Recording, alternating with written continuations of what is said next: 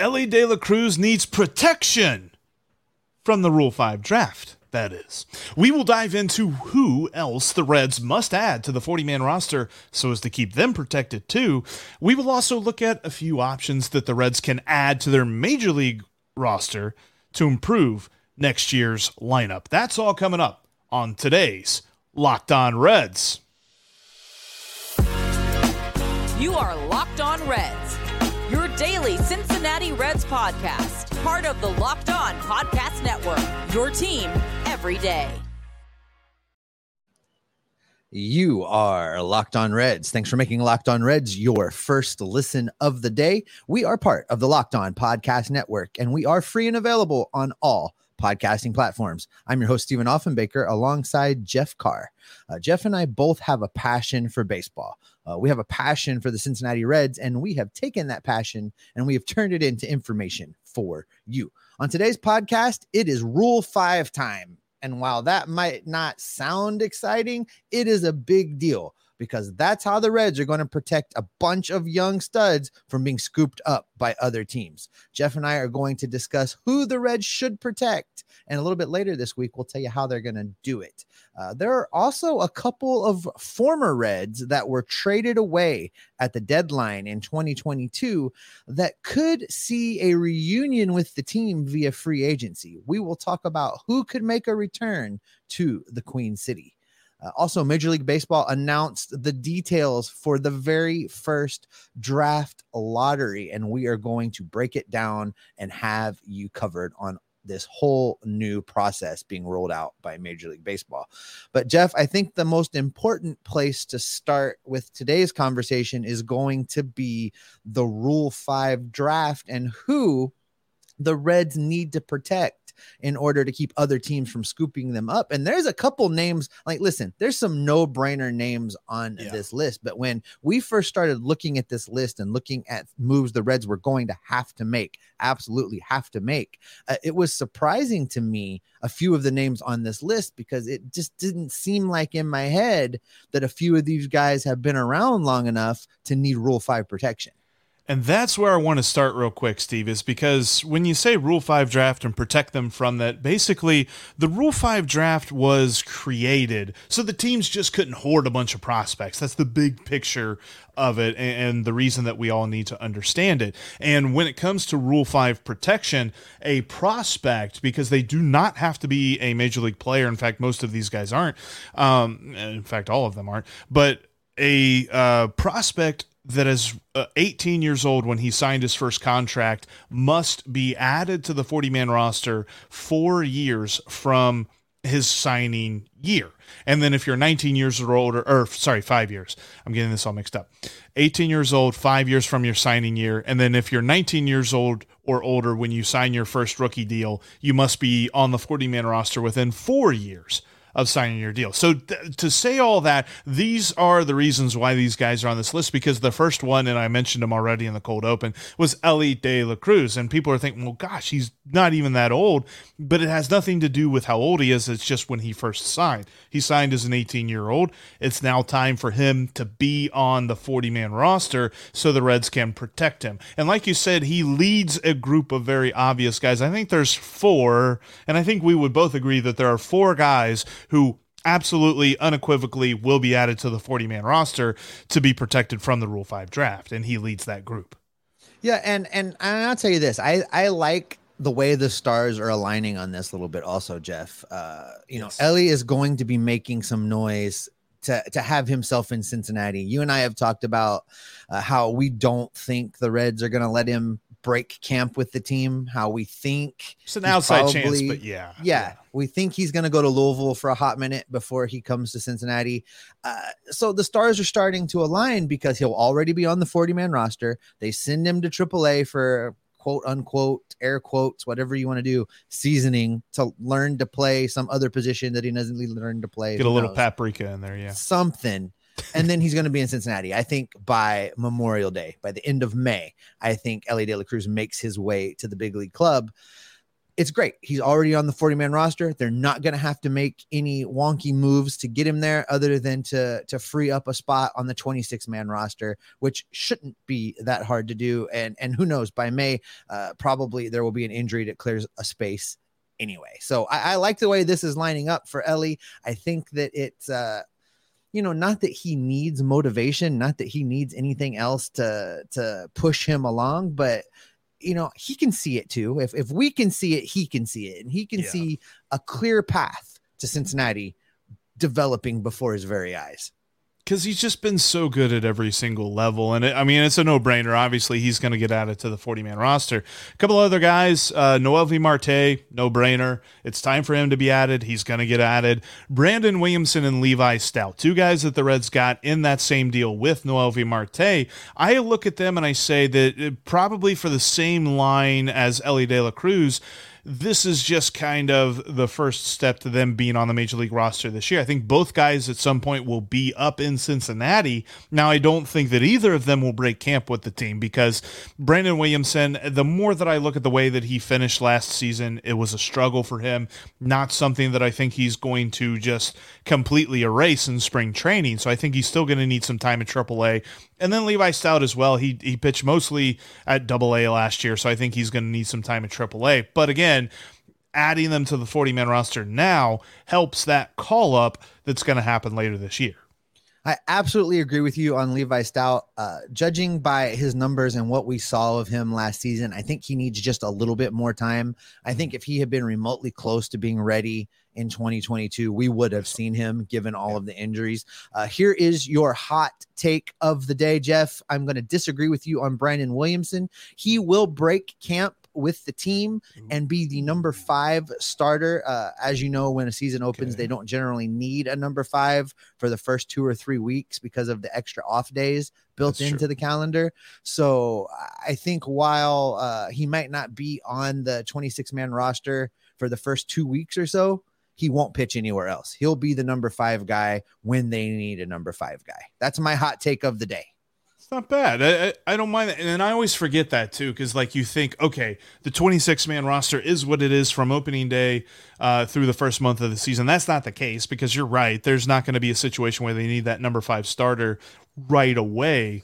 But uh, that's that's interesting. I don't tend to agree, but uh, again, we could be um, convinced otherwise. Now, there are some dudes, and kind of want to spend a few minutes talking about them as well, that need uh, whether uh, whether they need to be added or whether the Reds could gamble with not adding them and keeping them, we do a little bit of discussing about. I will shout out a friend of the podcast, Doug Gray, has a couple of good articles over at RedLegNation.com talking about some dudes who there is a discussion about whether or not they should be added to the 40 man roster to protect and what it would mean both ways. And, and I appreciate the articles that he had up there. They're very informative. And we're going to start first off with a guy that we've talked about a lot because I love to say his name, and that's Daniel Vellojin. And whether or not he should be added to the 40 man roster. And it's going to start with a pretty obvious reason as to why he should be. There's nobody else to catch the baseball. they have to keep somebody. And I, listen, if they don't put Vellojin on the 40 man roster, someone might take a flyer on him just to get him in their organization. Now let's let's be clear about the rules surrounding the Rule 5 draft. If you take a guy in the Rule 5 draft, he has to be on your active roster yes, for the entire not your season. minors, your not your minors. He has to play on your major league roster for the entire season oh, yeah. or be returned. Yes. So I think that could factor in. Now, uh, offensive performance in 2022 doesn't scream, "Hey, I'm ready for the major leagues." But you know, a team that already knows heading in that they're completely out of it maybe they just take a flyer and stick this guy on their roster as the backup catcher in order to get him for two or three years from now. So uh, just because he's not ready doesn't necessarily mean another team might not take him. And that's why Chuckie Robinson, we label him as the emergency catcher. He's not on the 40 man roster, but he'll be in AAA. So you would have to make a 40 man roster move to call him up. Yeah, I agree. Uh, as far as catchers go, he is the only prospect in the Reds organization that needs to be added to the 40 man roster to protect him from the Rule 5 draft. Matt Nelson's not there, Logan Tanner's not there, so it's just him. So I think that this I think that he gets added and he'll be the fifth guy uh, that the Reds need to make a move off the 40 man roster because the 40 man roster is currently of 40 guys. So they have to basically cut at least five guys right now. Now, there is a group of guys past this point who one of them, at least according to MLB Pipeline, is a top 30 prospect. And I did check Baseball America has him as a top 30 prospect within the Reds organization as well that uh, that Doug is a little bit ambivalent about whether or not the Reds should add him. That's Ivan Johnson, who has played some second base. He's also played some uh, shortstop and things like that. But his hitting numbers have been very up or down, very hit or miss. Pun intended. But when you look at Ivan Johnson, he's not necessarily a just obvious add to the 40 man roster because he's still kind of young. He's not necessarily within the age range that he's an obvious major leaguer and could be a dude that nobody looks at and says, okay, we're going to keep him on our roster all year long. After those guys we talk about, when we reach this tier, Jeff, there's a couple other important things to remember. Right now, the 40 man roster is full. Yes. Every single one of these players to be added to the 40 man roster, somebody else is going to have to be removed. Now, there's a couple easy ones, and we're going to dig into this really deep tomorrow but there's some easy ones because some guys will eventually be transferred back to uh, the 60 day IL. But it gets problematic when you get to this level because you know you when you talk about a prospect that's ranked that high you would think in normal circumstances you know ivan johnson would be a no-brainer you know yeah. that's that's a fairly highly ranked prospect within the organization but you've reached a level now where there's so many talented young guys that hard choices are going to have to be made. And I think a, a question that you'd have to ask yourself here is is Ivan Johnson showing right now that he's good enough that a team would put him on the active roster to to have him around 3 or 4 years around and I don't think he is. I think this is a player that the Reds could risk exposing to the draft to the to the Rule 5 draft because I don't think somebody's going to tie up an active roster spot with him and he's shown power. He has a good power tool to his game. Uh, power tool to his game. Yeah, don't know why I just thought of that. Um, but yeah, he's he's a pretty solid toolsy player. It's just he hasn't quite put it all together just yet. Uh, there's a couple of other guys. Nick Northcutt, who was the player to be named later in the Tommy Pham deal from Mason High School. I don't have a local angle to this. Steve says I do. I really don't don't care one way or the other what high school he went to. It's just what value does he bring to the team? And then two outfielders in T.J. Hopkins and Isiah Gilliam. I look at those guys and I say, you know, between Northcutt, Hopkins, and Gilliam, I don't think they get added because of what you said. They have to make another 40 man move, which would be to cut a guy who probably would give the Reds value on their 40 man roster as opposed to having one of these guys on there. I think the Reds internally have already made the decision to protect Northcutt, and I'm going to tell you why. Oh, okay. Uh, Northcutt came over as the player to be named later in the Tommy Pham deal. That wasn't announced till think the end of the season. It was after the minor league yeah, season after, was over. After yeah. it was all over, they went out and brought Northcutt in to complete that trade. Now, I don't believe that they pick him to come over as a player to be named later n- with no chance to watch him play if they hadn't already reached a decision for him to be added to the 40 man roster and keep him around. Northcutt hit 30 home runs combined between two levels of the Red Sox minor league system in 2022. Uh, I think they like his power. I think they like his potential. And I just don't see that they would have picked him to be the guy to come over without any chance of keeping him. And 30 bombs between two levels, someone might take a flyer on him and and pick him in the draft. Again, I think it comes down to when we reach this level whether or not we think these guys are good enough to take up somebody's active roster spot. And Northcutt has shown power, but he's also still a very high strikeout guy. So maybe that keeps him off the 40 man roster. I, I, think if the Reds feel like someone's going to take him, though, I think they, they add him. I think they made that decision already. So, kind of as we look at it, we're thinking about six guys uh, need to be added to the 40 man roster, which means there need to be six cuts We are going to dive into that very heavily on tomorrow's episode. The guys who will no longer be on the Reds 40 man roster, whether that's, you know, I mean, they'll be put on waivers once they're cut off the 40 man roster, and whether or not they stay within the organization is not up to the Reds, but they will no longer be there on the 40 man. We'll jump into that tomorrow, though. But as for right now, let's take a look at a few more players the Reds could add to the roster via free agency. Two are former Reds, and one is a former Dodger. We'll tell you who they are coming up next. But first, today's podcast is sponsored by Bet Online. And you know, Steve, uh, speaking of free agency, they've got some odds over at Bet Online for Jacob DeGrom's next team. And I am surprised to learn that the Reds are not on this list, but they actually have the Dodgers at the top. Dodgers are the favorites, although they're only slightly ahead of the Atlanta Braves. Can you imagine the slight to Mets fans of Jacob DeGrom going from New York to Atlanta? That would be chaos. And I think I'd be here for that and I think it's become the lazy odds makers uh, way to just list the Dodgers first for everybody. Like, oh, is that player any good at all? It's the Dodgers. Um, but beyond that, you know, I think DeGrom's got some interesting choices to make. Uh, I don't think it's going to be the Dodgers, actually. Um, yeah. I, I'm going to go with the dark horse here at plus 750 and say that the San Diego Padres are going to go out and get DeGrom because – I really think San Diego is willing to do whatever it takes to stop being the stepchild in the National League West. And they want to win that division. They want to be uh, not the also ran, not the honorable mention. They want to win it. And this is how they do it. They have to go out and get better than the Dodgers. And to do that, they're going to have to spend about a billion dollars. So go get them.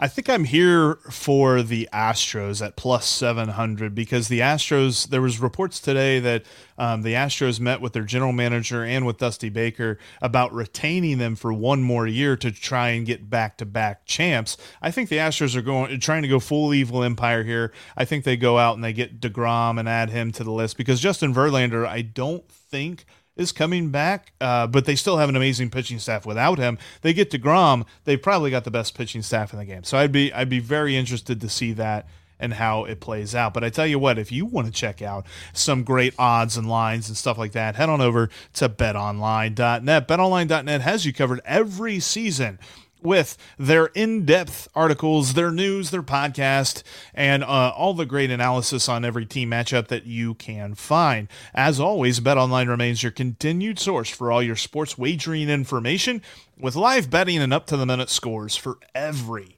sport around. It's the fastest and easy way to check up on all your favorite games, whether you're talking about NFL, whether you're talking about college football, college basketball is back, baby. And I'm so happy to see how bad the UC Bearcats destroyed the Chaminade Silver Swords. Yeah, we're, we're not going to dump in, uh, jump into the absolute, uh, you know the the level of talent there. But anyway, whatever. You know, it's great to see college basketball back, plus hockey, MMA, all that great stuff. You can find it at betonline.net because betonline is where the game starts.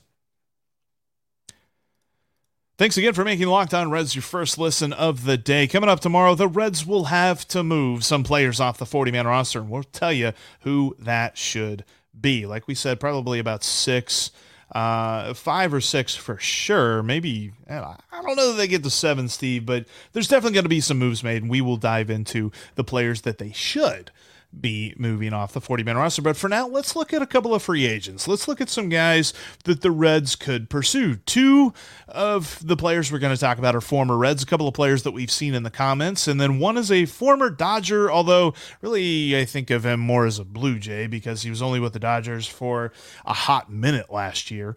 But we'll start with the former Reds. And oh, the first guy we'll look at is Brandon Drury. We talk about him in the guise of holy crap, it was great that the Reds got him for nothing at the end of spring training, and he just went off and turned into an asset that the Reds were able to cash in on. Could they do that again? Well, they could, but I don't know that they should. Uh, and Drury was a happy, happy accident, Jeff. I mean, there's no, there's no other real way to put that. Say it like And he was a baby that the Reds it, was, well, he's Nick Krall's baby, let me tell you, because that that's probably a great description. Uh, here's the thing: he hit 22 home runs in the first half of the season before we traded him away to the San Diego Padres. During his time in San Diego, he was just slightly better than replacement level for them outside the friendly confines of Great American Ballpark. Uh, is that because we changed his locale because we changed his stadium, or did he really just kind of start naturally drifting back from his outlier position to the guy that he really is? I think that's more likely. I think he probably just started drifting back to the guy that he really is, which is maybe just a slightly above replacement level league average player. The number of dollars that he's going to command because he hit 30 home runs in the 2022 season combined between the two locations, I think makes him cost prohibitive. I think mm-hmm. what would make sense for Cincinnati, you know, if they could get him on the cheap, would be for him to platoon in the outfield with one of the F troop guys, and and you make a, a whole outfielder out of the two. Either you combine him up with Fraley or you can bind him up with Friedl, but I just don't see that with the money that he's going to make that he's a, a, wise investment for the Reds uh, between the question marks and the fact that we wouldn't want him as a full-time player. Right. And I think that the important part about his value last year was the fact that the Reds literally got him at league minimum. He got the vet minimum at 900K. And that's really what played into his trade value as well, was how well he played relative to how much money he was making. Because the Padres only ended up spending like what, like $350,000 on him through that trade now you're looking at a guy that's not only going to get a multi-year deal too we forgot to mention that but he's going to get around six million at least according to Spotrac and their market value. So you're looking at six-ish million for more than one year. That means that his trade value probably isn't that great because he's not going to hit 22 home runs in the first half of this season. I'm, I'm pretty confident say he could prove me wrong but I'm pretty sure he's not going to do that. So you're just the the value that the Reds extracted from him last year is not going to be there this year if they bring him back. No, I I, I agree with that. I think that uh, just for all of the things we've just said, he won't be back in Cincinnati. But there's another guy, Jeff, that was fairly popular. That was really considered a, a great find, a good deal for the team when he came over from Cleveland, and that was Tyler Naquin and you know he made four million dollars last year. He he played well against right-handed pitching, uh, and he's another guy that you would have to build a platoon around. Here's the problem: is we've already got two guys just like him. We've got Jake Fraley, we've got T.J. Friedl. Uh, there's just not room for a, a, happy, warm, and fuzzy Naquin reunion. Uh, I, I think he would be too expensive you have basically the same player in Friedl for a whole lot less money. Uh, I think the Reds roll with what they got in this situation. Yeah, this is a situation where you you're just signing the same guy you've already got, and he's going to be more expensive. Now he made four million last year. He's probably not going to make that this year, but still you know, probably around 3 million and it may even be a multi-year deal. There might be some teams out there that try to lock him up for 2 or 3 years and the Reds just aren't going to do that and they shouldn't do that because again, like they've got that guy. They've got Jake Fra- Jake Fraley is Tyler Naquin. That's what he is. And I think that we romanticize Tyler Naquin because we saw him do some clutch things and Jake Fraley really didn't have a chance to do clutch things because the Reds didn't really have any situations where they needed to be clutch in last year. So I, I think we got to look at this and say that Tyler Naquin and Jake Fraley are the same guy. And, and you could even make an argument for Friedl or Fairchild that they're the same guys, uh, if not even slightly better than where Tyler Naquin is. So yeah, I'm not interested in bringing him back. You know, I'm, I'm thankful for the the plays that he made, but overall, that's not a guy that I'm interested in. Now, there is a guy that's interesting to me, Steve, but not. Uh, again, this isn't a move that's going to excite anybody, and we'll, we'll tell you exactly why. But the Reds could look at Kevin Pillar as an outfield platoon type guy because he would fit in. He's a right-handed hitter that would fit in uh, with the rest of the F troop, and he probably is going to be cheaper than Tyler Naquin. In fact, Kevin Pillar might be one of those guys that hangs out until spring training. And you can get him on a vet minimum. Oh, and and this is a guy. Look, look. We talked about going out and finding the next Drury, Tommy Pham guy that you could get on a one-year prove-it deal that you could flip at the break if they're doing well. This guy really fits that bill. Uh, you know, he's a career OPS plus that's slightly below league average at 88, but coming off a year where he only played four games, I think he's our guy. I think you go out and get a righty like this that really wants to prove it, and you put him in a bandbox to hit so that their numbers are going to be inflated.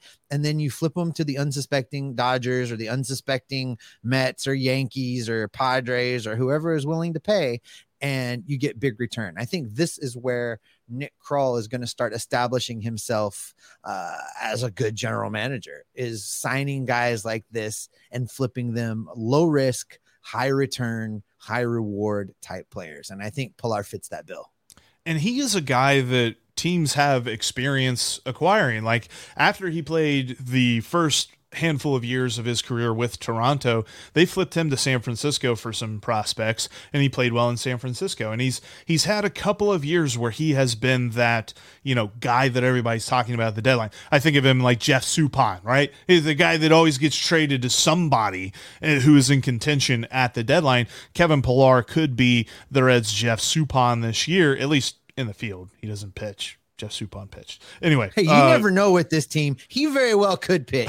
Let's not let's not yeah. just say that like it's a foregone right. conclusion, Jeffrey. Um, because there's a lot of guys. I'm looking at Baseball Reference right now, and there's a lot of guys on this pitchers list that I guarantee you uh, didn't think they were going to be on the pitchers list heading into 2022. It was very clear the Reds missed Alex Blandino last year. I will say that. I will agree. Yeah. Listen, Jeff, the Reds are going to have options to explore. I think that's really the key takeaway from this whole deal. Uh, there's not going to be flashy, they're not going to be big name press conferences, but there's dudes out there that can help this team be better. God, please make this team better than it was in 2022. Coming up, uh, we're going to be talking about how the Reds uh, will fare or could fare in the new lottery draft. Major League Baseball announced how that is going to work. And coming up right after this, we are going to take a look at the draft lottery and where the Reds stand. You can follow the podcast on all platforms, including YouTube. If you're watching us there, thank you so much. If it's your first time, make sure you click that subscribe button and the notification bell. Got to hit both of those. You'll get notified every single time we post anything, schedule a premiere, or go live. We're trying to do a lot of those lives. They are so much fun, and we want to talk baseball with you. So click those buttons. Uh, you can also follow us on Twitter when you are not watching the show. You can follow Jeff at Jeff Carr. That's Jeff with three F's. You can follow me at S Offenbaker. There's only two F's in that because it is spelled correctly. And you can also follow the show at Locked On Reds. All right, Jeff, the draft lottery. You know, when this first started being discussed, I was like, eh, it's not a big deal. Whatever. It doesn't move the needle all that much. But that was in the context of the bigger financial picture that caused that ridiculous, dumb lockout to start the season and made me miss opening day and all kinds of things. I'm still ticked off about that. But yeah, now that we're actually in it, this is a big deal because this is how it's going to go down. Major League Baseball has announced that they are going to have the draft lottery. They're going to do the the draws, so to speak, uh, December 6th at the winter meetings. That's going to happen at 8:30 p.m. Eastern Time. You'll be able to watch it live on MLB Network. And they also released the percentage chances that each team has to get the number 1 draft pick. And the way it's going to work is this: picks 1 through 18 are going to be conducted lottery style. They're going to draw picks 1 through 18. Pick 19 through 30 is set already. They're using the uh, order of finish in the playoffs to set 19 through 30. So, for example, uh, the Houston Astros, they won the World Series, they finished the playoffs. That means they're picking last, no matter how many trash cans they bang in the dugout, they are picking last. So, so that brings us back to 1 through 18. Uh, the teams with the best odds are the Nationals, the A's, and the Pirates, Jeff. They are uh, a whopping 16.5% chance of drawing the number one draft pick. Now, in fourth place, just a little bit behind that, is our Cincinnati Reds. They have a 13.2% chance of getting the number one draft pick. And then just behind the Reds are the Royals at 10%. Now, those are all of the teams with a 10% chance or better of securing the number one draft pick in this draft lottery. So I ask you, now that we've had some time to kind of think about this draft lottery and think about how it impacts the team. How do we feel about moving to a draft lottery? How do we feel about the Reds' chances? You know, what are we thinking here? I do. I mean, I do like a draft lottery. I don't think it does what Rob Manfred said it was going to do, and it eliminates the need for tanking. People are still going to be like, well, I want the best shot to get the number one pick that I can if I don't think that I'm anywhere near a wild card spot. And honestly, I kind of look at this and I say, does this really make us that happy that the Reds missed out on last place? Because, like, at this point, I don't care that they're fourth place. I kind of wish they had a 16.5% chance of getting, um, I believe it's Dylan Crews, who a lot of people have as the number one pick. Like, I, I want the number one pick if we're not going to be in the playoffs. Here's the problem I have with this the Reds have a 13.2% chance to get the number one draft pick but they could also get the 18th draft pick. Now, that is yeah. entirely possible that they end up at number 18. Uh, I have a problem with that. This model, I mean, let's just call it what it is. This model is copycat based on the NBA. The NBA does things this way, but you can't you can't do that. And this is where the leadership of Major League Baseball and Rob Manfred just absolutely just confound me on a, a pretty regular basis because I don't think he really understands the sport he's been hired to direct.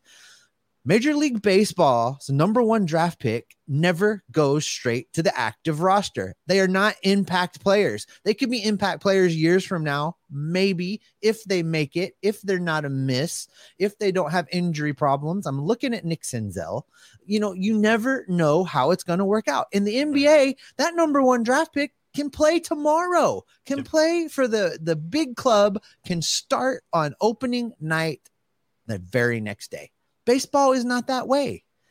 And it, so i yeah. think it's flawed right out of the gate. And I, I just i don't like i don't like the impacts that are potentially far greater than the the reward you might get out of having a higher draft position that may or may not make it anyway.